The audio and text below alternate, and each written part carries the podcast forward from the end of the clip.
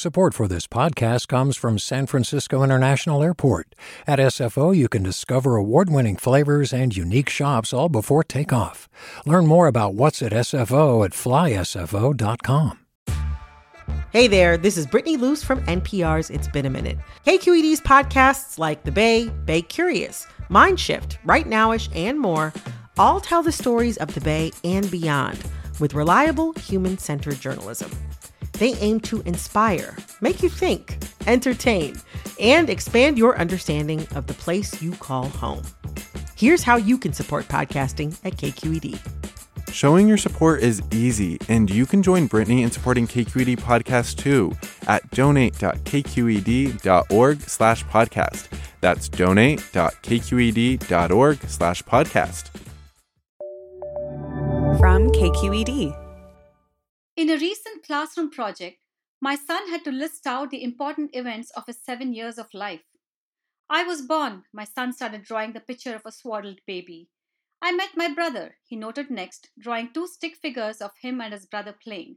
I learned to walk, bike, ski followed, and then he took a square piece of paper and wrote COVID on it. Every kid in his class had some version of this in their artwork. Some drew spiked balls representing the virus, some shaded the letters out in three D, some drew pictures of them getting shots at the doctors, and some asked me through the layers of their masks how to spell vaccine. At first, I felt a prick of sadness. This is what it had come to. COVID had found a permanent place in the timelines of their short and precious lives. I wondered what scars they might carry when we, as adults, still struggle to comprehend all that has happened. But then, as one by one, they handed in their papers, dropped the pencils back in the tray, and skipped away to chatter and play, I realized I wasn't witnessing, as I had feared, a loss of childhood. I was witnessing the true nature of human resilience. Because resilience is not just about surviving. Resilience is about thriving. Later, as I looked at the art wall filled with rows of colored paper, listing the important life events of my seven-year-old friends, I imagined all the new pieces that still remained to be added.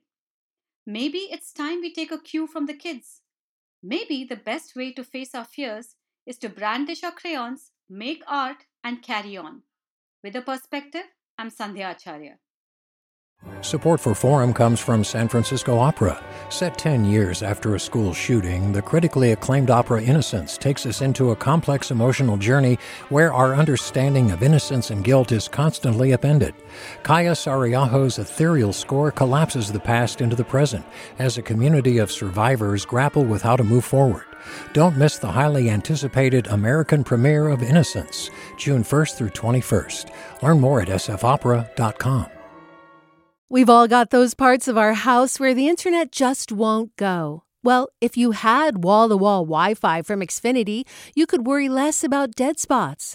Because with wall-to-wall Wi-Fi from Xfinity, you get fast speeds, reliable connection in every room, and power for all of your devices, even when everyone's online. That's wall-to-wall Wi-Fi, only with Xfinity. Restrictions apply. Not available in all areas. Actual speeds vary. All over the country, we need to improve reading in Wisconsin. Schools are changing the way they teach reading. I'm calling for a renewed focus on literacy. We have gotten this wrong in New York and all across the nation. And it's happening because of a podcast. I think your podcast has changed my life. And I'm going to share this podcast with everyone I meet. Sold a Story investigates how teaching kids to read went wrong. New episodes of Sold a Story are available now.